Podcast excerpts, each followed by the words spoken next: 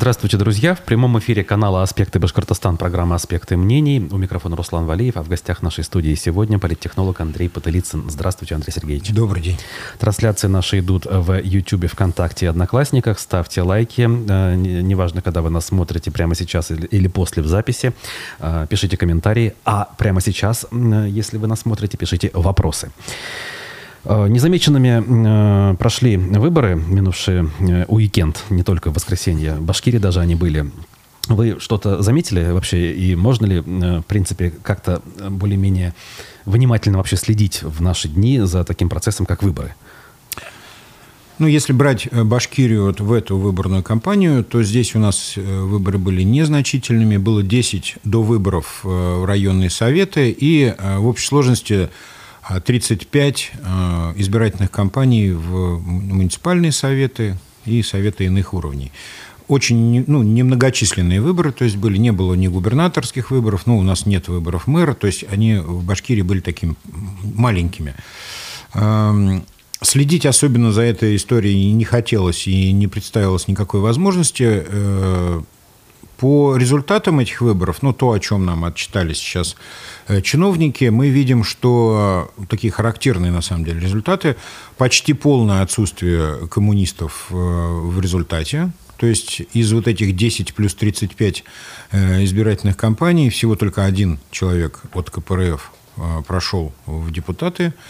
Это, кстати, проблема нашего КПРФ местного или, в принципе, у партии? Ну, это более широкий вопрос, чуть позже на него отвечу. Значит, ну, завершая вот, вот эту вот отчетность, что случилось. Полная победа «Единой России», то есть там подавляющая более чем. И, собственно, они это преподнесли как ну, вот, результат работы партии в регионе. То есть вот вкратце то, что случилось. Теперь по поводу КПРФ. Ну, я полагаю, что это, в общем-то, федеральный тренд.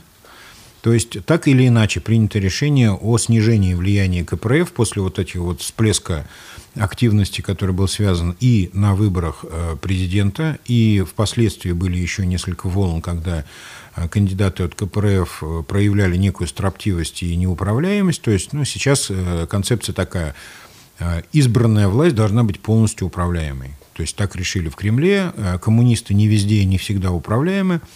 Коммунисты в Башкирии отличаются вообще хаотичностью э, действий, несогласованностью, внутренними конфликтами. То есть вот э, господин Кутлугужин и его подчиненные демонстрируют нам регулярно э, то, что они, в общем-то, не одна команда, а люди, случайно попавшие в одну лодку, значит, и гребущие в разные стороны, кто чем придется. Да?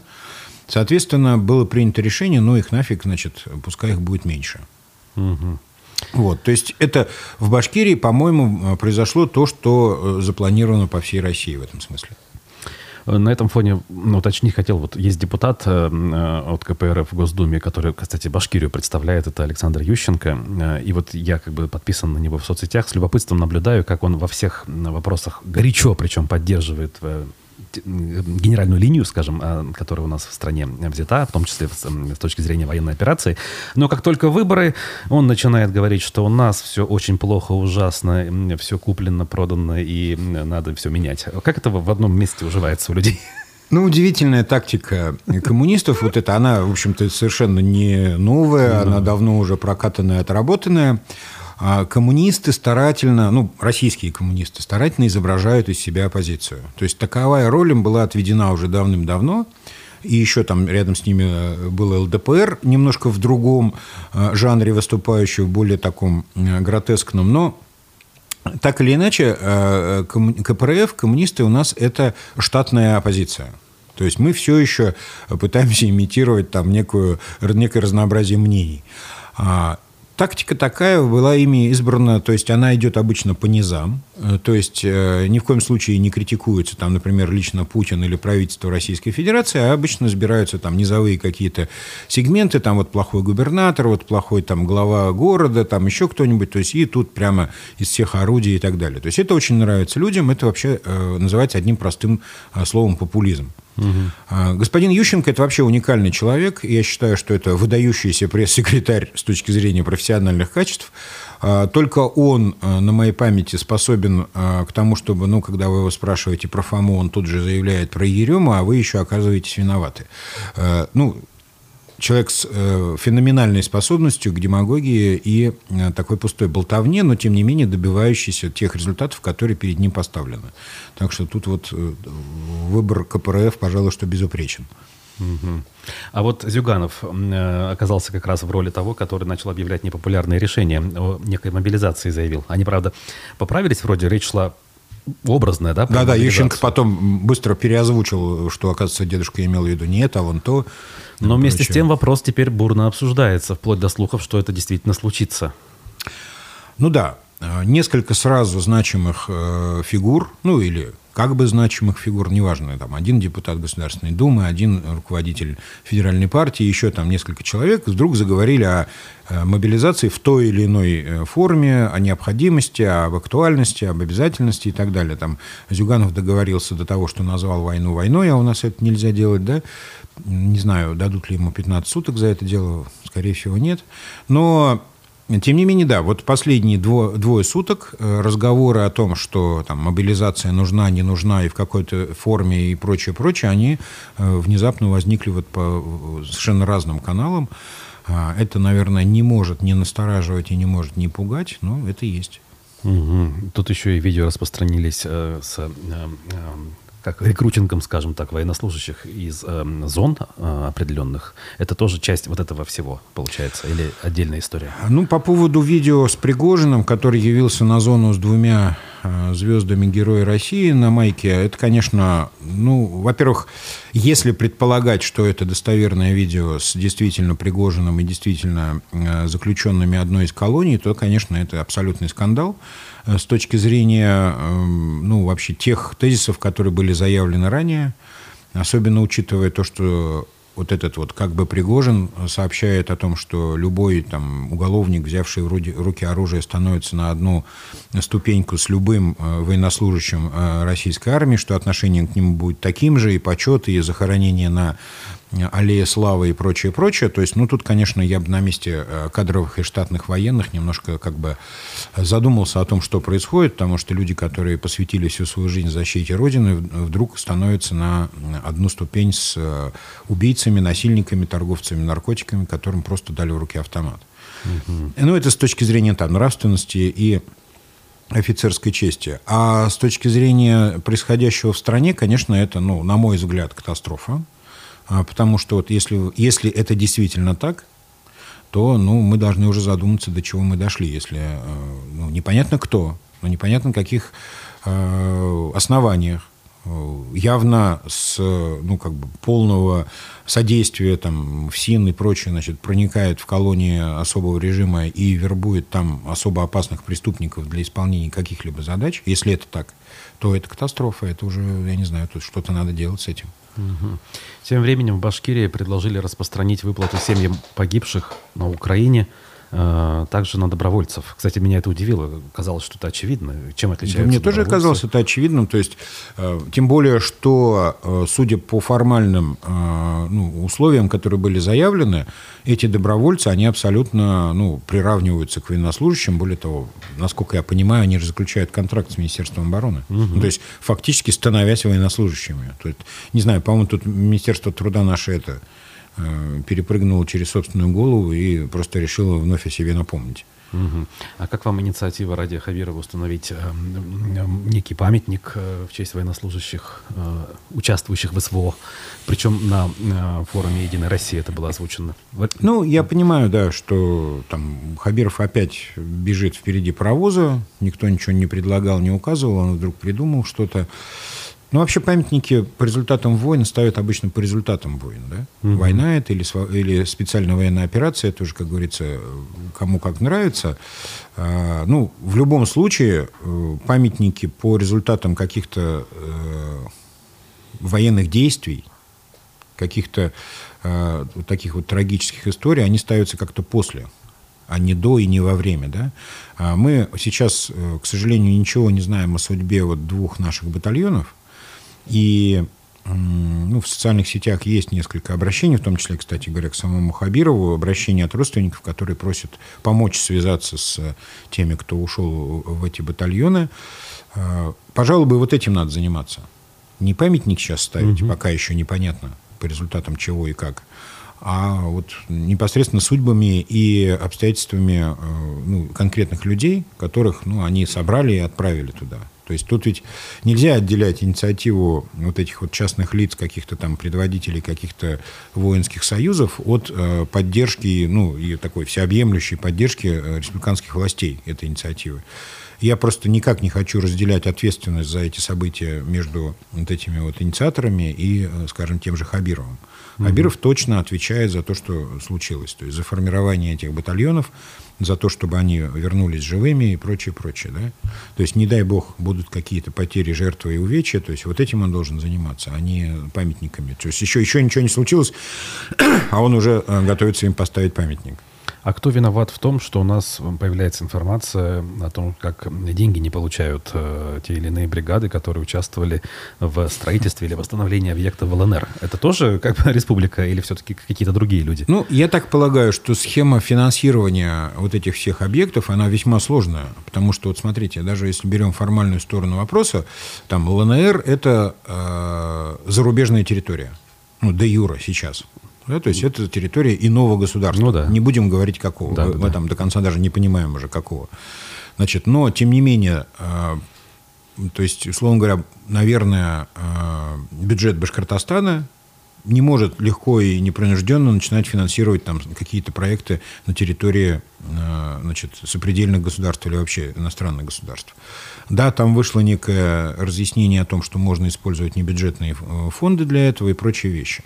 То есть там существует наверняка какая-то схема каких-то организаций, ООШек, там каких-то предприятий, я не знаю, какой-то наличный оборот, еще что-то. То есть это настолько все непросто, что, видимо, где-то дало сбой. И вот несчастные работяги, которые там поработали, что-то сделали, и вот они оказались там, видимо, заложниками этого сбоя. Учитывая, что туда был отправлен надзирать за этим всем господин, значит, Абдрахманов, бывший мэр Ишимбая, а потом впоследствии вице-премьер правительства, который вот, значит, ну, отметился тем, как он себя вел на горе Куштау, понимая кондиции этого человека, ну, наверное, несложно предположить, что этот бардак был, наверное, неизбежен. Соответственно, ну, кого послали присматривать, тот и осуществил эту задачу. Ну, учитывая то, что он, этот Абдрахманов э, определенное время проводил вовсе не на, не на рабочем месте в ЛНР, а где-то там в бассейнах э, сочинских курортов, то есть, ну, это тоже подтверждает неэффективность его работы. Угу. А, ну, если уж о нем заговорили, почему тогда все-таки его отправили? По крайней мере, если вспоминать публичные э, оценки его деятельности со стороны Радия Хабирова, он всегда э, подчеркивал, что вот вы ту, ту историю вроде как забудьте, да, это вот как бы ну, отдельно, да, это да. Куштау, но как э, менеджер он был всегда эффективен, поэтому вот мы его, соответственно, карьерно двигаем. Нет, но он духовитый парень, как его охарактеризовал Хабиров. Не знаю, что уж он там в нем унюхал, но, ну, это... Это типичная история, когда Хабиров пользуется кадрами не по назначению, то есть верность ему заменяет эффективность. То есть вот он, он настаивает, я имею в виду Хабирова, он настаивает на том, что он может привлекать к работам каким-то важным функциям людей только по принципу личной симпатии. Угу. Ну, он в очеред... это уже даже не просто в очередной раз наступил на грабли, он просто пляшет на этих граблях. Соответственно, ну что мы можем ему сказать? Ну, пляшите дальше, Радий Фаритович, угу. если вам не больно. Так, ну вот заговорили мы о высокопоставленных чиновниках нашей республики. У нас Ленара Иванова была на эфире на прошлой неделе и рассказывала о том, что у нас, несмотря на все вот эти санкции, кризис, все очень неплохо с точки зрения рынка труда, безработица у нас упала и вообще, в принципе, стараемся. То есть держать ситуацию на плаву. Вот вы согласны с такой оценкой, что у нас все-таки нормально с работой, с зарплатами, с, я не знаю, функционированием промышленности? Это, конечно, не ее вопрос, но все-таки в этой области. Ну, доклады и реляции Ленары Ивановой давно утратили в моем сознании вообще какую-то легитимность. Она чаще просто врет. А обычно что-то приукрашивает, иногда во многом не ориентируется. То есть я вообще не беру в расчет ее э, доклады. А то, что касается ощущений о рынке труда, мы можем говорить только об ощущениях, потому что статистика – это продажная девка империализма, соответственно, мы ей давно уже не верим. Э, ощущение такое, что в Башкирии становится все меньше и меньше хороших э, рабочих мест. Mm-hmm. То есть то, что предлагается, и то, о чем всегда любит говорить э, Иванова, что у нас тут, значит, шестнадцать тысяч вакансий, э, при этом там пятнадцать тысяч безработных, да, то есть так, примерно так у нее всегда звучит. Э, это ведь говорит о том, что на те вакансии, которые она считает вакансиями, на самом деле никто не идет. Это там шестнадцать тысяч, пятнадцать тысяч, двенадцать тысяч зарплаты. То есть человек более или менее квалифицированный и э, претендующий на какой-то уровень жизни, он не, не готов на эти вакансии идти. Так что вот у меня такое ощущение, что нормальных рабочих мест становится все меньше и меньше. Есть еще один фактор очень важный, который способствует снижению безработицы – это отток квалифицированных кадров. То есть рабочих мест, вот, условно говоря, столько, работников вот столько, и работников становится все время меньше. То есть они просто тупо уезжают из, из Башкирии, причем уезжают самые квалифицированные, потому что, ну, потому что им проще найти работу где-нибудь в другом месте. Да? То есть Татарстан, Оренбург, Москва, Санкт-Петербург, много куда люди разъезжаются, некоторые уезжают даже за границу.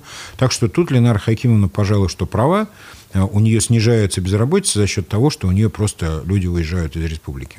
То есть есть такой феномен, вот он наблюдался, например, в Эстонии, когда Эстония вошла в Евросоюз, и когда открылись ворота, а в Эстонии была довольно высокая безработица до этого, люди просто уехали в Европу работать.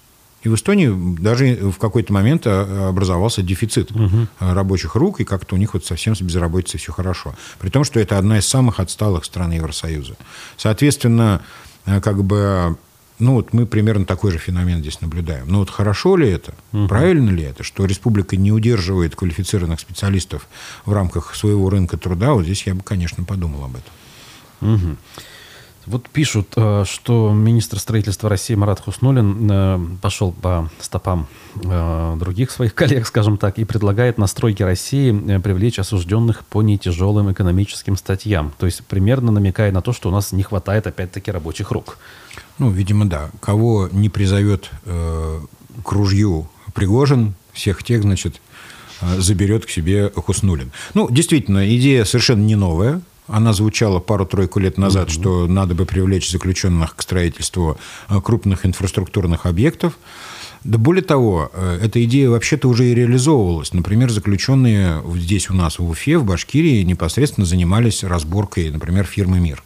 Угу. Я лично это все видел, наблюдал. То есть это в присутствовал. Да, это буквально год, не ага. очень давно, да, вот прямо был, видимо, заключен какой-то договор с ФСИН, и туда привозились, и они там были на этой территории, охранялись, и они работали там. То есть это как бы идея не новая, еще Иосиф Виссарионович Сталин вот. реализовал в полном объеме, и как бы и каналы беломорские и прочие, значит, всякие разные железные дороги, это все строилось. Это всегда заманчиво. Рабский труд, подневольный труд, труд людей, которые согласны на любую зарплату, даже на самую микроскопическую, условную, это всегда привлекательно для любых тоталитарных государств. Угу.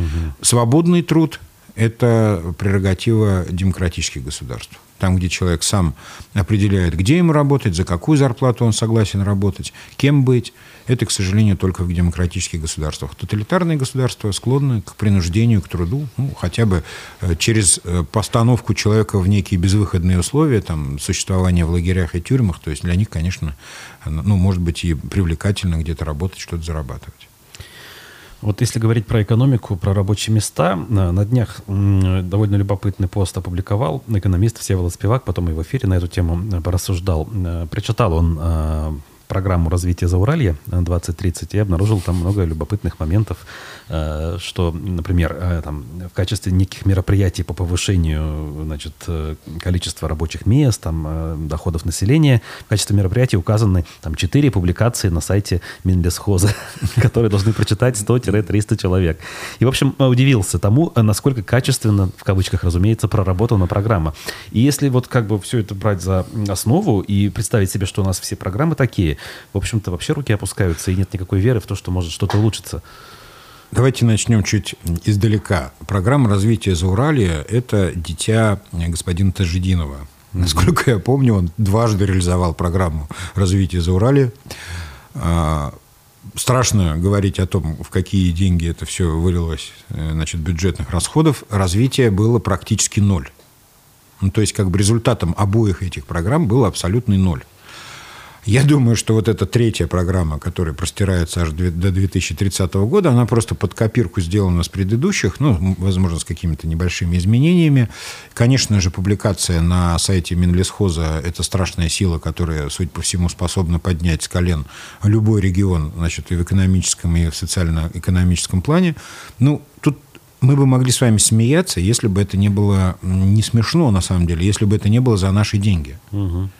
То есть, вот э, на самом деле, вот как должно быть на самом деле, э, как какой-нибудь правоохранительный орган, какая-нибудь прокуратура, а лучше еще более страшные организации, должны были давно и основательно проверить итоги э, реализации. реализации программы развития Зауралья-один и два, роль в ней господина Тажидинова лично и его подчиненных, пути и... Э, ручейки расходования этих средств. Там реально семизначные цифры были, если не восьмизначные. Соответственно... То есть они были не только на бумаге расписаны? Они были, рас... они были а, а, простите, освоены. освоены да. Давайте правильно. Называть все своими именами. Вот.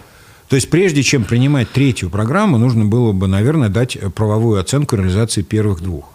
Вот.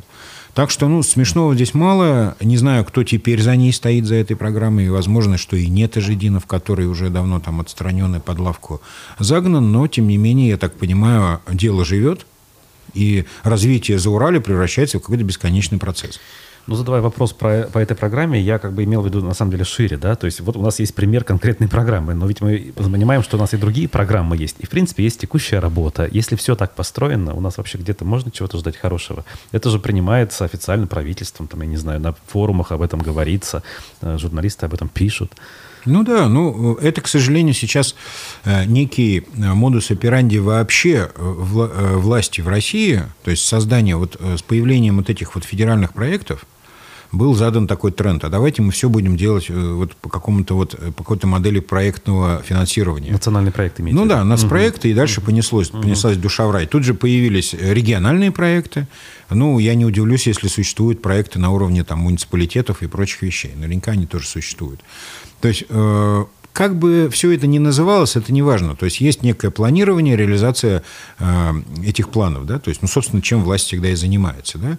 Единственное, надо, конечно, здесь сделать сноску на то, что власть в России, она слишком много э, хозяйственных функций имеет. Угу. То есть, э, в нормальном мире э, некоторыми вещами, которыми занимается власть Российской Федерации, занимается не власть. А либо частная инициатива, либо значит, какие-то общественные организации и прочее, прочее. Но у нас все больше и больше концентрируется в руках государства. Государство, как известно, плохой менеджер. И вот мы на выходе имеем то, о чем вы вопиете. Да? То есть, все ли так плохо и везде ли так. Понимая, что у нас есть некая... Ну, называют, многие называют вертикалью власти, но на самом деле есть некие стереотипы, которые транслируются там, с федерального уровня на региональный. Ладно, извините за вот это вот вторжение телефонной связи. Значит, мы говорили о том, что существует стереотипность в действиях властей. То есть федералы задают некий тренд, и дальше это все катится вниз. Все меньше и меньше становится самостоятельного мышления у всех элементов вот этой вот властной вертикали. То есть, если сверху сказали вот так, значит, мы тоже будем делать вот так, или, или там э, повторим то, что кто-то делает. Так как повторений очень много, а каждое повторение ухудшает качество, ну, мы на выходе имеем вот какую-нибудь там районную программу Ургадинского района, да, которая там заключена там, вот в том-то, том-то, да, или программу по развитию Зауралья, которая подразумевает публикацию на сайте Минлесхоза, да, как один из важнейших элементов реализации. Вот э, это называется деградация, по большому счету. То есть э, структуре и системе власти в России требуется э, срочная модернизация. То есть мы видим, как забуксовала э, эта власть в плане эффективности, и мы видим, как э, медленно и неэффективно решаются многие проблемы, э, при этом тратятся огромные деньги. Ну, так что, ну, вот все это у нас пока перед глазами. У нас в Уфе ситуация вокруг строительства на территории АКФ об этом же говорит или не только? Ну, я полагаю, что это не столько... Э, несовершенство э, системы власти, сколько несовершенство городского законодательства, которая позволяет вот такие вещи делать. Да? Сначала один мэр на словах запрещает и отказывается. Потом другой мэр тихо-тихо и незаметно подписывает все документы. Ну, я образно выражаюсь, да, то есть его должностные лица, то есть имеется в виду вся мэрия. После этого застройщик выходит, значит, на арену и говорит: смотрите, у нас подписаны все-все документы о том, что вчера еще было запрещено делать. Угу. По крайней мере, на словах. О какой преемственности власти может идти речь? Да? То есть одна мэрия за другую не отвечает. То есть, но это ведь они же, как сказать, плоть от плоти, одни и те же люди. Причем Всех... они, они все числились членами управленческой команды. Команды нынешней. Хабирова, той самой пресловутой управленческой команды Хабирова. Это словосочетание так нравится дорогому Радию Фаритовичу, что он бесконечно его повторяет. И вот эта единая команда противоречит внутри сама себе.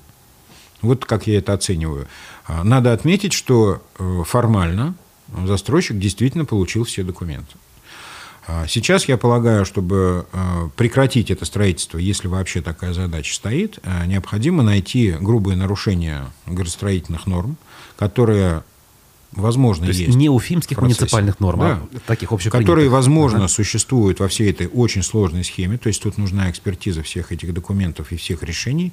Но было бы желание. Судя по последним высказываниям дорогого Радия Фаритовича, он дал заднюю, сдается и говорит, что ладно, ладно, уж если начали, то стройте. Вот примерно так я могу перевести на русский язык то, что он сказал. Что его к этому подвергло? Что он как бы вдруг почему так поменял отношение к этому? Я не знаю. То есть кто-то там, злые языки говорят, что ему там занесли, заплатили, отдали. Но я не думаю, что все так уж просто. Я думаю, что все сильно сложнее, но, тем не менее, факт есть факт. Хабиров резко поменял свои отношения, видимо, давая сигналы Мавлиеву тоже и всей этой команде нефтекамских скейтбордистов, что, ну, пускай строят. А на ваш взгляд, общественность в этом смысле может как-то повлиять? Если взять, взять за основу, что там, там уже договорились, э, зеленый свет дали, но вот люди реально, какая-то критическая масса может это остановить? Ну, как э, с точки зрения прогноза, подобные процессы могут остановить только массовые э, публичные протесты. Угу. Каковых мы в последнее время не наблюдаем. То есть, если жители окрестных домов э, понимают перспективу, что с ними будет дальше происходить, то есть, как повлияют эти две высотки на их дальнейшую жизнь, и если они согласны с этим мириться, но в таком случае, а кто тут недоволен? Мы с вами, что ли? Угу. Ну, если жителям, которые непосредственно живут рядом с этими домами, все равно, ну вот и все. То есть, если они выразят свое организованное недовольство, и это произойдет публично, да, возможно, это что-то изменит. Ну, надо сказать, что жителей-то рядом практически-то и нет, там хрущевки напротив, и все. Как раз я предполагаю, что все-таки как значимое пространство для всего города, Госцирк, парк Гафури, как бы все там были, и все знают, и вот как бы все могли бы возмутиться, ну, условные все. Не, можно, можно брать, да, и шире круг делать, то есть я согласен, если вдруг какая-то... ну, такая существенная часть жителей Уфы объединиться каким-то фантастическим образом и э, выразить свое недовольство, ну, тогда может быть. Потому что власть никогда не прислушивается. Ну, вот эта нынешняя власть, она к мнению жителей не прислушивается, она его только боится. То есть, если вдруг люди выходят и начинают э, что-то, значит, гневно высказывать, власть вдруг дает заднюю скорость. Ну, как было на Куштау, да, там, помните, мокрый от дождя Хабиров, там, в неработающий микрофон упрашивает всех разойтись. Вот. То есть, страх и ужас были написаны на его лице. Вот воздействие большой массы населения на власть. Вот, собственно, это э, как бы, ну, только так это работает. Я ни к чему не призываю, но я объясняю, что может повлиять на э, действия властей. Ничего угу. другого не может повлиять на них. Ну, надо сказать, все-таки микрофон, точнее, рупор работал. Просто обстановка была такая не, ну, нет, я, я уж это образно выражаюсь, да. да, да. Вот. Как свидетель, который рядом там был. А вот в последние дни вновь зазвучал в общественном пространстве, в информационной повестке, то бишь, региональный фонд, и с неожиданной стороны о нем стали писать, что вот он требует, дескать, денег с одного из своих подопечных, по сути, с футбольного клуба, который как раз содержался многие годы за счет денег этих самых непонятных, непрозрачных, как минимум. На ваш взгляд, что происходит? Как бы текущая хозяйственная деятельность, спор субъектов или что-то более важное? Ну, здесь тоже, как обычно, все многогранно, но в первую очередь, во-первых, становится недостаточно денег угу. на все. Это раз. Во-вторых, ну, мы говорим о футбольном клубе «Уфа», который, значит, сейчас вот стоит на грани банкротства и исчезновения. Если вдруг этот иск будет реализован, то, ну, он потеряет все. Я так понимаю, что был сделан философский вывод о том, что, значит, Буцефал не выдержит двоих, имеется в виду и спортивный клуб «Салават Юлаев», и футбольный клуб «Уфа», угу. что даже внебюджетным источникам Башкирии не под силу в должной степени финансировать эти организации. Всегда «Салават Юлаев» и хоккей были ближе башкирским властям по известным причинам. И вот эта вот футбольная команда, которая возникла и некоторое время даже добивалась каких-то успехов, она теперь уходит как бы в прошлое. Они понимают, что, во-первых, нет никаких гарантий процветания этой футбольной команды. Во-вторых, она по сути своей, по структуре так сконструирована, что там почему-то достаточно много частных лиц, угу. которые, ну, всегда и регулярно извлекали ощутимую прибыль из того, когда, ну, вот, было большое финансирование. Это как бы тоже смущает, видимо, вот этих, ну, назовем их благотворителей. То есть, как выяснилось, они не совсем благотворители. И вот было, видимо, принято решение прекратить эту кормушку и так далее. То есть, тем более, что во многом футбольный клуб Уфа ассоциируется там с Ростиславом Мурзагуловым. Весьма, скажем так, не бесспорная фигура Шамиля Газизова. То есть, все это, вот, все это вместе дает в итоге вывод такой, что да, бог с ним, с этим башкирским футболом, тем более, что у нас даже и российского футбола особенно нету. А вот хоккей – это вроде как результативно, и, возможно, это, ну, будущее для тех, как бы, пиар-поводов, которые, собственно, и получает башкирская власть всего лишь со всех этих миллиардных вложений. Они получают только как бы одобрение населения, такое причем интуитивное. То есть выиграл Салават Юлаев, ура, ура, угу. значит, Башкирия молодец, Башкирия алга. Там проиграл футбольный клуб Уфа, ну, что же вы так, и так далее, и так далее. Да? То есть вот только эти дивиденды может получать конкретная образная власть.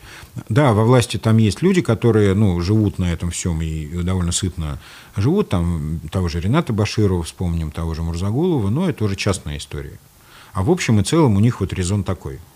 Видимо, посмотрев на этот выбор, то есть если встал выбор, кого финансировать, ну, избирают Салават Юлаев. А футбольный клуб Уфа будет как бы подвергнут вот такой обструкции, взыщут с него там эти долги, и, видимо, он прекратит свое существование.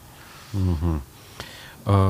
Я вот по городу поездил и вдруг обратил внимание, что на некоторых объектах, которые у нас являются такими центральными, по крайней мере, опять же, в, в области пиара, как-то не очень работы двигаются. Вот на мосту, который разбирается, вообще никого не было. Да, я тоже обратил дни. внимание. Да. И вот так вот частенько кругом. Какие-то вот даже развязку многострадальную как бы не закончили. Там вот должны были чернозема досыпать и травку досадить. И нет никого. Радий Фаритович так кричал, что я проверю цветы. Кстати, Кстати говоря, надо дело. достать его, вот это видео. Правда, вот вы меня на мысли навели. Он же кричал, я, говорит, лично приеду цветы измерять линейкой, чтобы там было все посажено. Это ворота Уфы там и, и бла-бла-бла. Вот, вот, а у нас, как говорится, неделя а еще там... тепла, а дальше уже снег может выпасть. Ну, могут в снег цветы воткнуть. В принципе. Так, а если серьезно, у нас что, совсем деньги кончились в городе или что это? А, ну, тут... Дело не в деньгах, потому что многие из этих объектов финансируются не из городского бюджета. Ну, то, что вы упомянули, это все не городские бюджеты. Угу. Тут, конечно, скорее всего, слишком много случилось этих проектов, и, угу. видимо, не хватает административных ресурсов на контроль угу. за ними. Это первое. Второе, вероятнее всего, существует некая неритмичность финансирования. А у нас сейчас очень такие времена суровые. То есть, как только деньги кончились, строители сразу уходят. Mm-hmm. Вот это было со школами, когда случился сбой, и когда вот этот ваш наш горе, ваш наш горе-хажин, значит, это дело все не усмотрел, деньги кончились, строители ушли. А он даже не узнал об этом сразу. Mm-hmm. И когда потом уже случился конец августа, все забегали, как курицы без головы, значит, их захлопали крыльями, что вот у нас недостроено. Я думаю, что на многих объектах именно так. То есть текущее финансирование прерывается по какой-либо причине, строители уходят. Uh-huh. У нас дефицит рабочих рук в строительной сфере сейчас. Uh-huh. То есть и рабочие вообще не простаивают. Они Им тут же, их можно деньги. перекинуть uh-huh. на другие объекты, и они сами туда перекидываются. То есть тут вот так вот вообще. Uh-huh. Ну, в этом связи как бы возникают мысли по поводу реальности все-таки завершения каких-то хотя бы работ к четырехсотпятидесятилетию Уфы. Ну, забудьте, на самом деле, про четырехсотпятидесятилетие Уфы. Вот того, что предусматривалось изначальным планом, уже точно не будет. Значит, я думаю, что вообще этот праздник будет скромным и незаметным. Во-первых, ну, нам еще нужно прожить два года, а за эти два года, я вас уверяю, произойдут грандиозные изменения и в стране, и в республике, и в городе. Я не думаю, что это будет какой-то первостепенной задачей к тому моменту, но фундаментально здесь важно то, что республика и город до сих пор не получили основных и, ну, самых важных ассигнований на это мероприятие.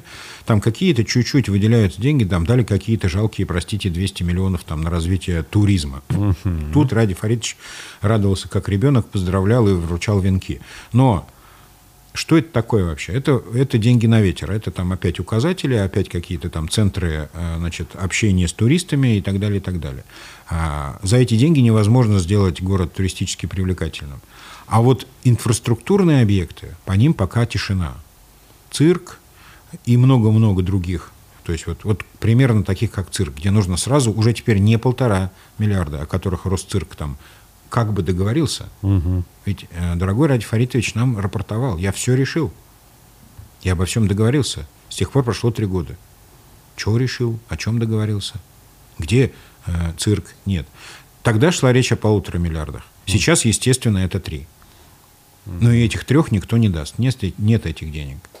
Так что, ну, про юбилей города, я думаю, что мы сейчас постепенно, постепенно будем наблюдать некое неспадание разговоров об этом. Потом произойдет некое нивелирование, и нам даже, наверное, расскажут о том, что вовсе никто и не собирался делать каких-то громких праздников. Ну, характерна вот история с улицы Октябрьской революции, да, то есть... Угу. Там горят эти несчастные деревянные дома, там кот не валялся, ни, никаких, значит, решений не принято, проекты не утверждены, ничего не это, не движется. А ведь это, простите, процессы, которые предусматривались делать не за пятнадцать минут. Ну да. Это и... вам не баннерами все затянуть, как у Елалова было. И, кстати, целый Тимерболат Каримов ведь тогда рассказывал, что придет он туда то ли с деньгами, то ли с инвесторами, и эту улицу возьмет под свое крыло. В Уфе выступал, я сам присутствовал. Не договорились. А вот, кстати, про деньги и про проекты инфраструктурные. Вот Уфа, как мы понимаем и видим, особо денег не получает, а какие-то гигантские вот эти стройки века в виде федеральных трасс, буквально вчера нам сообщали, что вот обход районов там на северо-западе у нас угу. строится на эм семь, эм четырнадцать, вот это вот новое, чуть ли не к двадцать четвёртому тому же году будет с нуля построено, и там действительно движение какое-то есть. Ну, это совершенно иные проекты, это федеральные проекты. Да, и вот почему так получается? Я имею в виду, как бы деньги у страны в принципе есть, да. Куда-то их направляют и считают нужным, несмотря ни на что, сейчас их реализовывать.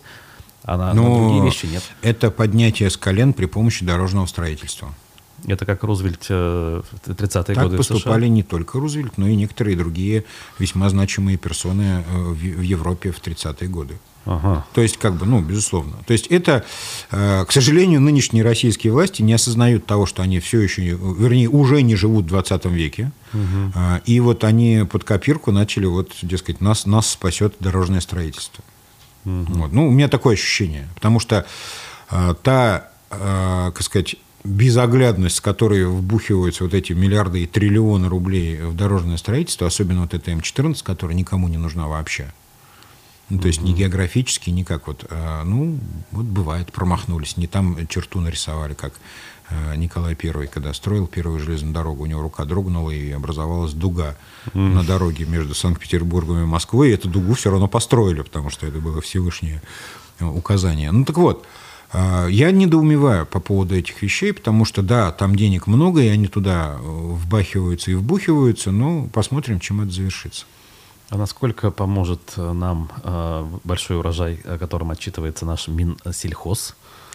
Ну, нам с вами ничем не поможет, а в том, что мы вырастили четыре с лишним миллиона тонн кормовой пшеницы, это, в принципе, неплохо, нам бы сейчас их сохранить.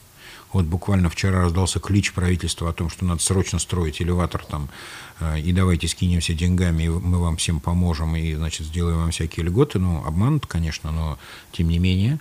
Выяснилось, что хранить негде. Под открытым небом сейчас лежат сотни тысяч тонн пшеницы. Напомню, что мы в основном выращиваем кормовую пшеницу, это фуражная пшеница, и, ну, это неплохо с точки зрения актива, то есть все равно какая бы она ни была третьего сорта, она все равно есть. Угу. Там вот немножко с ценами, конечно, засада, то есть в связи с тем, что а, Владимир Владимирович Путин лично и его правительство так заботятся о ситуации на внешних рынках, и вот благодаря их заботе сейчас цены внутри России упали настолько, что они сейчас уже вот где-то на границе себестоимости. Угу. И вот самим конкретным аграриям, так называемым, которых вот любят так людей называть, да, то есть люди вырастили вот урожай, вот есть у них там в хозяйстве там сто, там, не знаю, там тысяча тонн, десять тысяч тонн, сто тысяч тонн этой пшеницы. Они сейчас стоят перед выбором, либо они должны отдать за долги. Ну, они, они задолжали за ГСМ, за много что задолжали, так всегда бывает, кредитуются. Либо за долги по там, восемь-девять тысяч за тонну отдать эту пшеницу, что близко к себестоимости, либо перекредитовываться. Ну, то есть, это, прямо скажем, такая не очень красивая экономическая ситуация для успешного предприятия, которое получило хороший урожай. Да? Угу. И что теперь, отдать его за копейки? Ну, все очень неоднозначно. Угу. Вот мы упомянули немножечко, значит, Единую Россию ввиду высказывания Радия Хабирова по поводу памятника. А, например, некоторые СМИ написали, что у нас одновременно дан старт целой избирательной кампании следующего года в Госсобрание. На этом фоне Толкачев у нас получает почетную грамоту Путина за укрепление, значит, государственного строительства, так сказать. Некоторые делают выводы, что это за предложение закона о недопустимости идеологии чайлд фри. Тут, в общем, все, и кони, и люди смешались. Вот как вам эта наша картина ну, маслом? Константин Борисович уходящая натура. Я думаю, что... Все-таки уходящая на сей раз. Ну, безусловно, конечно, уходящая. Но, как было сказано Хабирову, не трогать старика до двадцать четвёртого года, чтобы он спокойно отсидел свой срок и ушел на пенсию. То есть, когда Хабиров по пришествии суда все-таки решил реализовать свои планы отмщения, ну, мы помним, что э, Толкачев был э, ну, в гла- главным в первых рядах обструкции Хабирова в этом две тысячи восьмом году, когда он его исключил из партии, требовал э, заведения уголовного дела на Хабирова. А сейчас он сидит, значит, таким хмурым лицом рядом с ним на оперативках. Тогда был окрик из Кремля Хабирову не трогать Толкачева и оставить его в покое и дать ему досидеть вот до двадцать четвёртого года. Видимо, это так и случится. Все эти э, грамоты, наградные пистолеты и прочие благодарности от э, Путина – это ну, всего лишь подтверждение этой концепции. Ну, ритуальные то есть, элементы. Да, ритуальные элементы. Угу. То есть Константин Борисович у нас уходит в историю в двадцать четвёртом году почетным пенсионером с пистолетом и грамотой.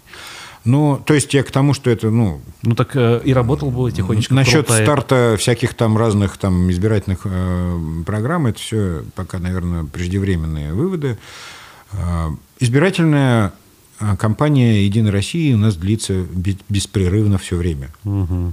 То есть, так что, ну, потому что э, «Единая Россия» — это плоть от плоти вообще та власть, которая сформировалась в России, и, соответственно, они там неразрывно связаны. Вот. И как удобно они устроились, что ну, как бы в нормальном мире всегда есть там взлеты и падения тех или иных политических структур, то демократы победят, то республиканцы, то еще кто-нибудь там зеленые, синие, там, не дай бог, голубые. То есть ну, у них вот происходят какие-то такие. А у нас «Единая Россия» проиграть не может, потому что она есть олицетворение власти. То есть, как только она начинает ослаблять свои позиции, это сразу будет сделан вывод, что ну, и позиции там, Путина и его всей вот этой вот команды тоже ослабевают. Соответственно, очень удобно устроились там Турчак, Сидякин и прочие. Они э, в той структуре, которая по определению проиграть не может. Угу. Так что вот вам. Так что, ну, какая тут избирательная кампания? Это так блеф все. Да, ну вот я хотел уточнить, все-таки Толкачев, ну, и работал бы Курултай, а с недавних пор присутствует на тех же оперативках, о которых вы упоминаете, где он сидит с хмурым лицом. Ну, я полагаю, что это тоже некий элемент игры в том плане, чтобы, значит, ну, все-таки уж как-то немножко какое-то уважение к старику проявили. Да и к Госсобранию тоже, а то его просто в последнее время не слышно, не видно было. Там его представлял господин Ишмухаметов, который, ну, совсем уж, вот прям вот, чтобы уж он представлял государственную власть, это как-то всегда выглядело комично. Соответственно, ну, вот решили немножко это придать себе значение, потому что Госсобрание все-таки там парламент республики. А вот эти законопроекты, которые идут из нашего Курултая в Думу и являются такими, ну, по сути, реально федеральными, да, типа Child Free, это реально наша инициатива наших депутатов? Или все-таки это как-то по другому кругу происходит, через администрацию президента вниз и далее наверх?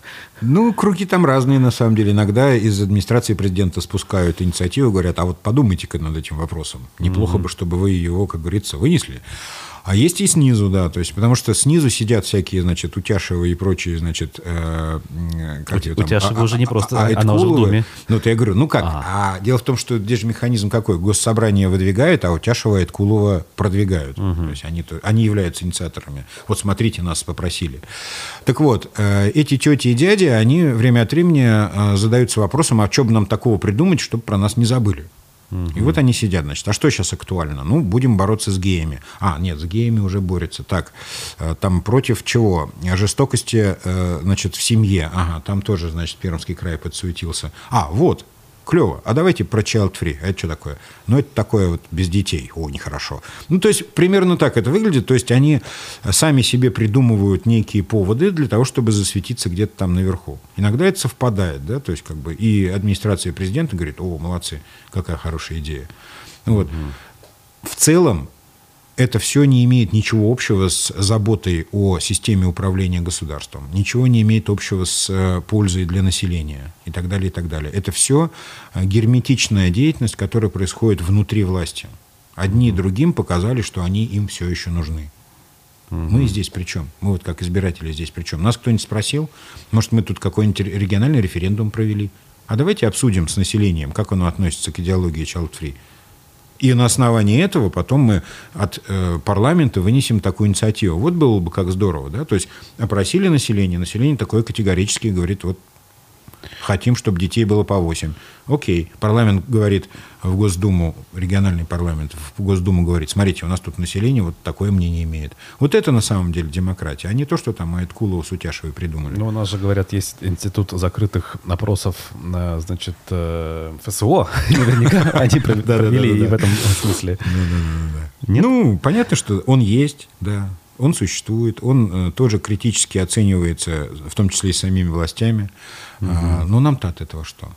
То, что власть внутри себя выясняет, как к ней относятся, а потом друг другу они доказывают, как они друг другу нужны. То есть это один из элементов того, насколько власть вообще уходит от населения и перестает с ней каким-то образом иметь связь.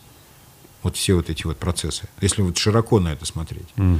А в частном случае, вот этот закон о там, запрете пропаганды, идеологии child-free, вот мне лично от него ни тепло и ни холодно.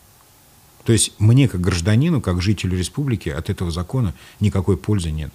Вот а, а вред? И вреда никакого. Это бесполезное сотрясание воздуха и трата государственных денег на все вот эти процессы, которые они осуществили. Угу. Вот если как бы сейчас я попытаюсь резюмировать то, что мы последние минуты обсуждали, как бы я прихожу к выводу, что вообще вот эта вот действительно связь между низами и верхами, она сходит на нет и исчезает. И в этой ситуации некоторые политологи любят рассуждать, что вот это вот процесс очень такой, значит, конечный, скажем так, и в конечном итоге фатальный, может привести к чему-то. А есть другая точка зрения, что как раз-таки никакой фатальности в этом процессе нет, это может вот так вот законсервироваться и на долгие-долгие годы, как это бывало в человеческой истории. Вот вы какой точки зрения придерживаетесь?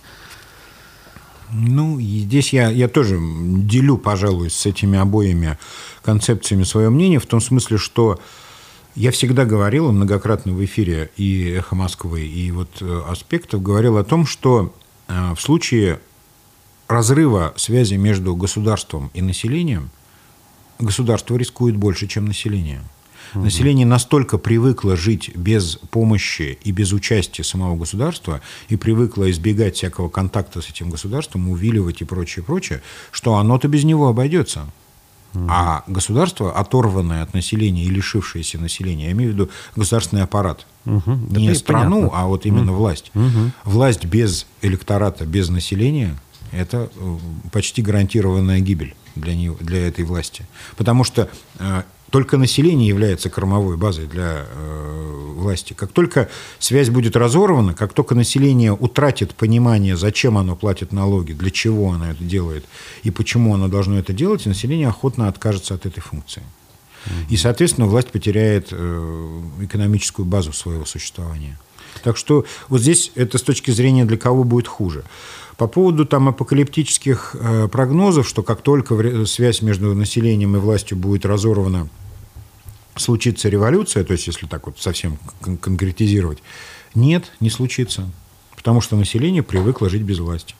Угу. оно не испытывает потребности в формировании новой власти. Если бы был навык формирования власти регулярно, то есть переизбрание, назначение, там, вот этих процессов, как это в нормальном мире устроено, то да, тогда, бы, тогда, конечно, как только, например, если президент какой-нибудь Франции или, не дай бог, Бельгии утратит, значит, связь с населением, он, его очень быстро переизберут и подвергнут обструкции, а то и какому-нибудь импичменту и так далее, и так далее. То есть у нас нет. У нас э, зачастую, ну, особенно в глубинке, население вообще не, осу- не ощущает существования этой власти. Для них ее, ее нету. Для них есть ветер, мороз, дрова, там, туалет на улице. Вот это и есть. А власти нет. Но все-таки, если взять историю, я не знаю, тридцать лет, все-таки у нас были случаи, когда люди более-менее активно э, разговаривали, спорили даже на тему выборов, и явка была более-менее был, приличная. Был, даже вспомнить ту же Башкирию две тысячи третий год, да, когда там Рахимов, Веремеенко, Сафин. То есть какими-то вспышками, какими-то волнами у нас народ все-таки пытался к этому э, прийти. Но потом э, происходили какие-то события, кто-то считает, что это прям э, целенаправленные э, действия власти по сушке этой явки, по э, сушки самого интереса людей к политике. И в итоге мы приходили к тому, что вот сейчас мы имеем. Есть ли шанс, соответственно, на то, что у нас какие-то могут быть тектонические сдвиги, и люди осознают свою ответственность, да, свою правоту, име... точнее, даже не правоту, а наличие прав на то, чтобы как вот, раз-таки да, влиять именно, на это. Именно наличие прав, да. Я отношусь к тем, кто считает, что все это было сделано намеренно, то есть угу. нивелирование вот этих всех процессов, отстранение населения от участия в политических процессах, зачистка политической поляны и прочее. Да, это все длилось последние двадцать два года. По неспадающей шел интерес к выборам. Вот у нас сейчас явка на выборы в этом году составила менее сорок процентов. Явка, официально уже подтвержденная явка, менее сорок процентов. И то собирали людей через трудовые коллективы, руководство и прочее, прочее. Да? Угу. А, то, что вы говорите о том, что а, возник ли опять интерес у населения к своим правам формировать власть и а, вот в этом участвовать, да, безусловно, возникнет. Потому что это единственный механизм улучшения своей жизни.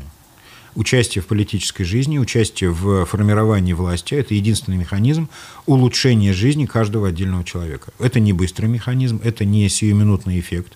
То есть там назначили нового губернатора и сразу же, значит, поднялись зарплаты. Нет. Но это шанс на это. И как только население поймет, что только с этим все связано, как только они поймут, что люди живут плохо, потому что у них плохая власть, Угу. вот тогда они займутся политикой. Шанс на это есть. Он будет всегда. Это потому, что это в природе человека, потому что это в природе его как бы жизненных интересов. Соответственно, рано или поздно этими возможностями люди начнут пользоваться. Угу. Так, у нас еще немножко времени есть, но вот я обращу внимание на чат в YouTube. Тут люди пишут. И вопрос Ильгиза. Здравствуйте. По каким признакам население сейчас понимает, куда тратятся налоги? По-моему, ни по каким. Ни по каким, да. То есть население никто не спрашивает. К налогам у нас отношение простое. Вы у нас забрали деньги, мы про них забыли. Вот так примерно люди платят налоги. То есть никто не спрашивает, обратной связи не существует. То есть отчет правительства там, о расходовании денег, во-первых, у нас закрытый бюджет. У нас засекречено больше половины статей расходов бюджета в Российской Федерации. Угу. Они недоступны даже депутатам Государственной Думы. Ну, как можно понять, куда потратились деньги? Отдали деньги? Забудьте. Вот примерная философия современной российской власти. То есть это касается предприятий, частных лиц, эн дэ эф эл. У нас ведь сорок процентов бюджета, например, Башкирии формируется за счет эн дэ эф эл. Угу. То есть это доходы физических лиц. Это много. сорок процентов. Куда девались деньги? Да вы не спрашивайте лучше. Работайте дальше, увеличивайте налогооблагаемую базу. Так что нет, уважаемый Ильгиз, никаких признаков, по которым вы можете проследить о том, куда делись деньги, вы не найдете. Но если вдруг Ильгиз планирует пойти на публичное обсуждение бюджета, у нас же в Курултае бывает некое мероприятие осенью вдруг, там что-то можно будет узнать, или это тоже бесполезно? Ну, региональные бюджеты все еще немножко приоткрыты, угу. на них можно увидеть, но дело в том, что Ильгиз должен научиться читать бюджетные правила и всевозможные эти очень, очень замысловатые документы, чтобы понять на самом деле, куда будут потрачены деньги. Была такая идея светлая, когда я еще работал в Белом доме, тогда была идея создания электронного бюджета, где можно было бы проследить деньги от э, попадание Минфина а. до конкретной, например, школы, до конкретного там гвоздя и расходов. Так. Ну, в электронной форме при помощи некой э, информационной системы. Но эту идею очень быстро э, зарубили в Кремле, потому что она, ну, по понятным причинам им показалась очень э, опасной. То есть в республике все были к этому готовы? Но Нет, не в республике. Это даже, когда я работал вот в Москве в открытом а, правительстве, ага. вот там вот это вот было, причем на федеральном уровне, еще ага. тогда идея такая обсуждалась, но очень-очень быстро федеральный Минфин это дело все прикрыл. Ну да, опасная вещь, как же, проверять же будут. Да, ну что ж, спасибо большое. Политтехнолог Андрей Потылицын был гостем программы «Аспекты мнений» сегодня. Меня зовут Руслан Валиев, Никита Полянин был за звукорежиссерским пультом. Хорошего всем вечера, увидимся в эфире завтра. До свидания. До свидания.